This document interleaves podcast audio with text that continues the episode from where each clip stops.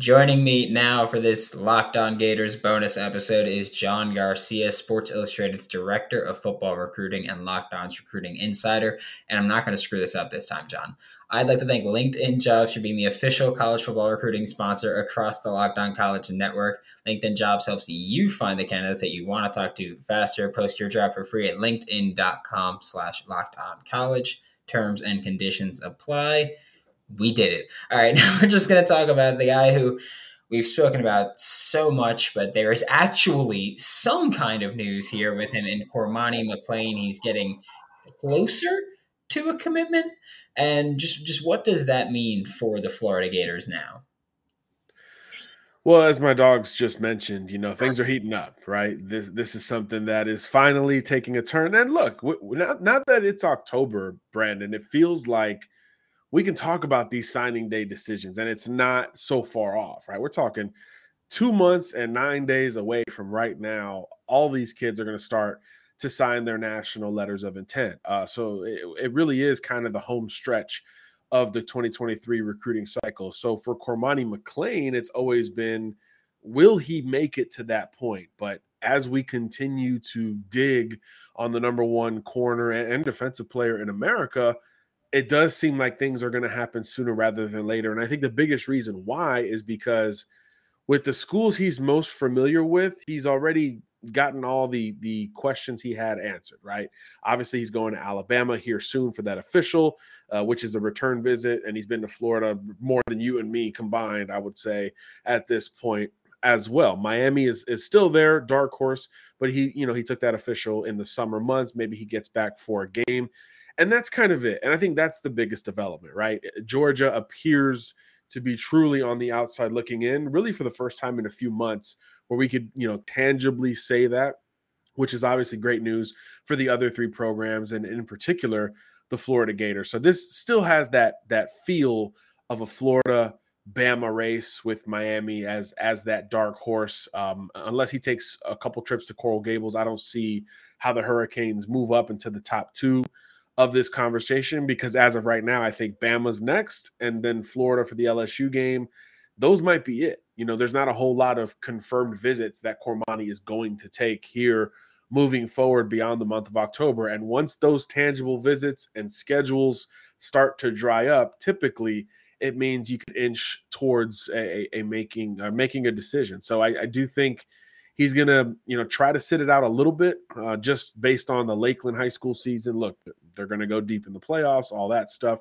So I do think it could extend, you know, from Thanksgiving through signing day, kind of in that window, uh, unless he he reverses course here. But really, since Friday Night Lights, we've heard buzz about Cormani doing something sooner than we all expect. Uh, so that clock is is sort of ticking and time's running out in that regard. But at one point, we were thinking this could be a January, February thing. So it, on that front, it's still going to be sooner rather than later. I, I think again, post Thanksgiving makes the most sense for from what I'm hearing. But you know, Cormani does his own thing, right? He, he's not a he's not a kid who follows trends. Uh, so he could pop up tomorrow and say, "Hey, look, I'm done. I'm going to school X," and, and it'll be a huge celebration for that school and a huge disappointment for the others. But either way, we say all that to say Florida is still in really great shape. And I think that's obviously what your audience wants to hear. It's the hometown school in, in terms of what he feels like is home. We've talked about all the Lakeland connections in the past, the Polk County connections in the past. Amon Black, um, obviously Corey Raymond, who's probably the first person I should have mentioned with with all of this. Um, all those things are still very much in line for the Florida Gators. It just so happens that the primary competition is it's Saban and T Rob and Bama. I mean, it's again, it's not easy, but at this point, it does feel like he is slightly more Gator than than Crimson Tide at this point. Again, a couple visits remaining here, one to each program as things currently stand. But uh, again, I, I don't know what more he could figure out about Florida.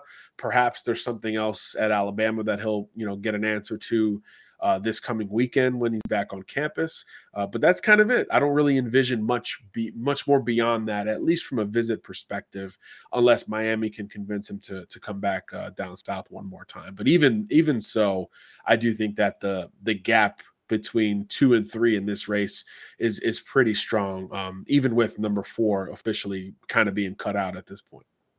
Yeah, and I mean, just that LSU game is going to be stacked with Gators visitors. Another one in the secondary is Dijon Johnson. His visit is set up. It's his, if I'm not mistaken, 400th visit to Gainesville since he decommitted. Approximately.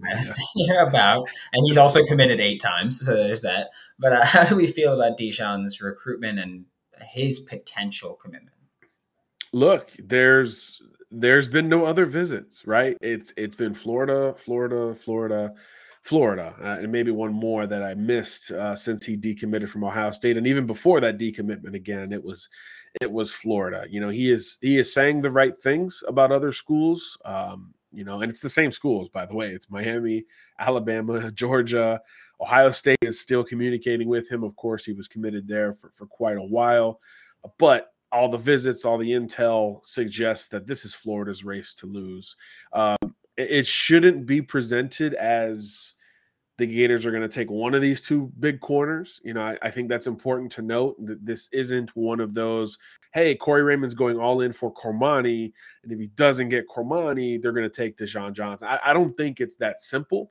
I think it's a combination of, hey, we want both of these guys w- whenever they're ready. Uh, so I, I, think out of respect to Didi, that's how the Gators are, are going about this process. Um, but – no no tangible commitment date that I've seen. Um, nothing that he has come out publicly at least and said, "Hey, this is when I'm going to do it." But he's all but hinted at at Florida running away with with this recruitment at this point. So uh, again, until he sets and takes another visit, I'm going to continue to consider this a, a heavy lean uh, towards the Florida Gators. And again, another Corey Raymond special here as as he looks to wrap up this class with one or two big new age modern corners that really emphasize what uh, the future of that position looks like, right? Big, rangy, ball skills, physical, all, all, the traits you want in trying to combat these these SEC wide receivers. This episode is brought to you by Underdog Fantasy, the easiest place to spice up college football season.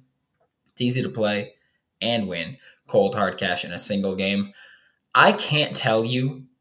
I, I, I don't know what's wrong with them, but for me, the easiest pick has always been whatever they put for John Rhys Plumlee's rushing yards.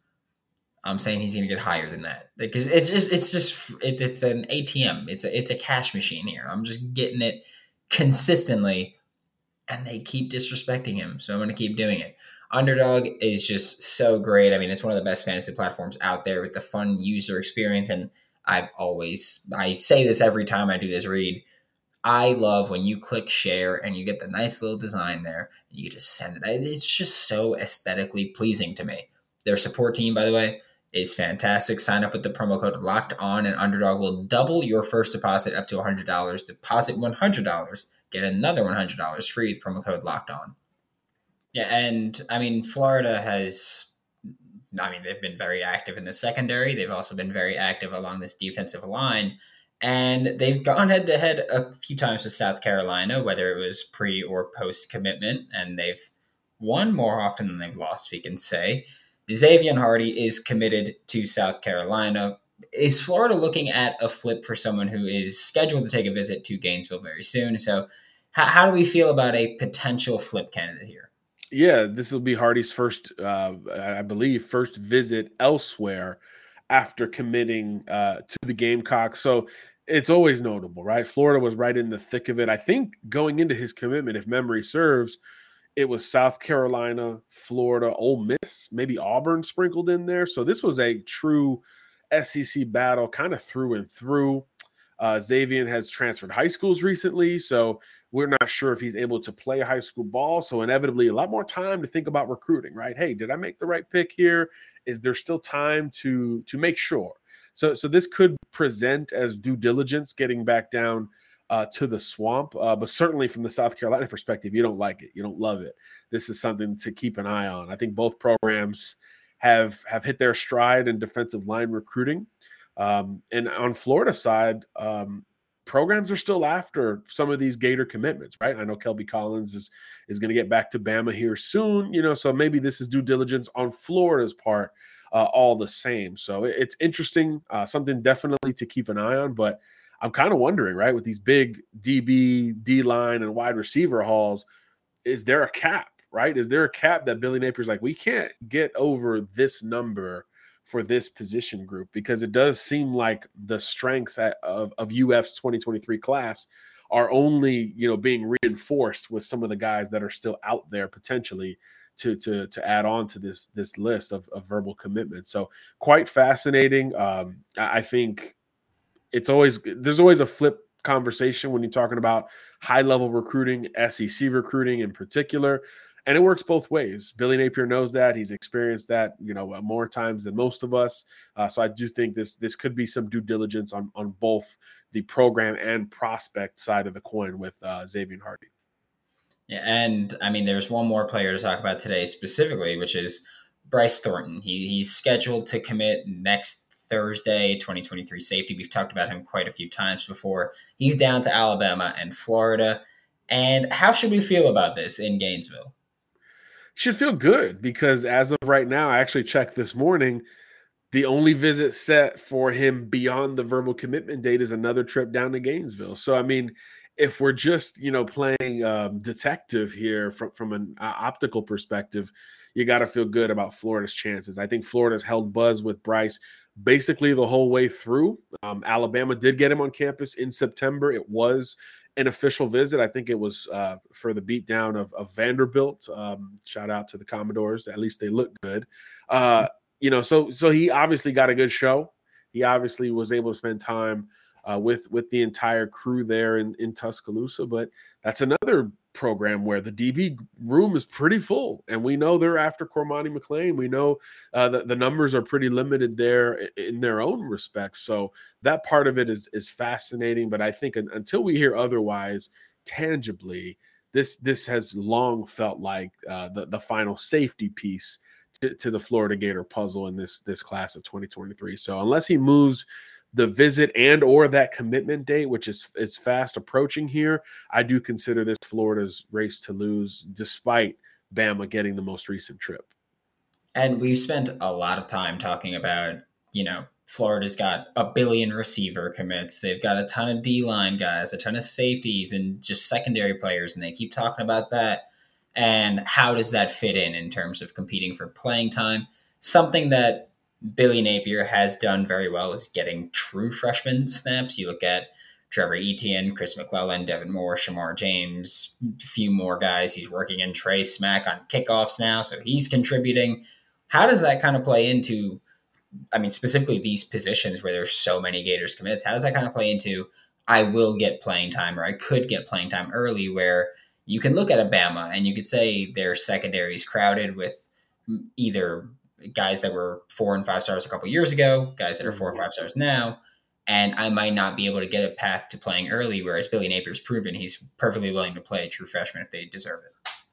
I think that's a, a great point. Uh, it's tangible now, right? It's not just something that you're using in recruiting and said, "Hey, come here and you got a shot to play." While you're still a teenager, it's something that is being shown every single Saturday or Sunday last week uh, from that Florida Gator perspective, uh, particularly on defense, as you mentioned, right, with some of those key spots that Florida appears to be really prioritizing on the recruiting trail, at least from a positional perspective. So when it's tangible like that, it's just easier because it's it's there. It's something they can see, they can feel. Um, they can you know make a visit to Gainesville and talk to these guys about these these guys who are just going through this process less than a year ago at this point, making making huge decisions for you know what was a brand new coaching staff. So if anything, it was a little tougher to navigate the process uh, for that class of, of 2022. So now you can lean on those guys and help sell the next wave of Florida Gators. Uh, but when it's tangible, Brandon, like you said, it, it just hits different, right? I mean, obviously there's a big difference between Alabama and Florida, and, and a transition coaching staff is going to be a little more more apt to playing younger guys. Uh, but you're still doing it, right? You're still doing it. You're not, you know, going transfer portal heavy and just relying on the guys who are a little bit older um, eh, or the guys you inherited, right? Which you know, in, in some cases, don't really fit. Uh, what you want to do uh, from a schematic standpoint. So I think that ability to shake things up and keep everything open is extremely attractive in recruiting, right? You, you never want to go to a situation. I've heard in 12 years of doing this, I've heard two or three kids total tell me, "Yeah, I want to go redshirt." You know, um, and those were unique kids who knew they were behind the eight ball, whether it was from a com- competition standpoint or from a body composition standpoint. They were like, "Man, look, I need to go put on 25 pounds before I can deal with the SEC." So it's just not something that kids are upfront about on a positive uh, front. Uh, so I do think that early playing time is still a huge, huge selling point for for just about any program, and, and obviously Florida is going to be included with uh, those that where, where it hits it hits different, right? The, the atmosphere, the attention, the spotlight, the expectation, all of that is is bigger at Florida than most places. So when you combine that with the opportunity to play early, I, I do think it, it sells on a different level than it would at some other schools. Yeah, I think uh, very few instances where players want a red shirt. Like, you know, if you need to bulk up for the SEC or if you attended SMU or Auburn and, and, and you need to kind of be like, okay, not this year. Uh, so I think there's that. But thank yeah, you. Voluntary red shirts mid season. I mean, that's, you talk about something new. That's, that's new right there. Yeah, that's uh, little, little yikes there. um, this was John Garcia, Sports Illustrated's director of football recruiting, Locked On's recruiting insider. Catch him here again this week. Catch him all over the Locked On College channel. And thank you so much, John. Anytime.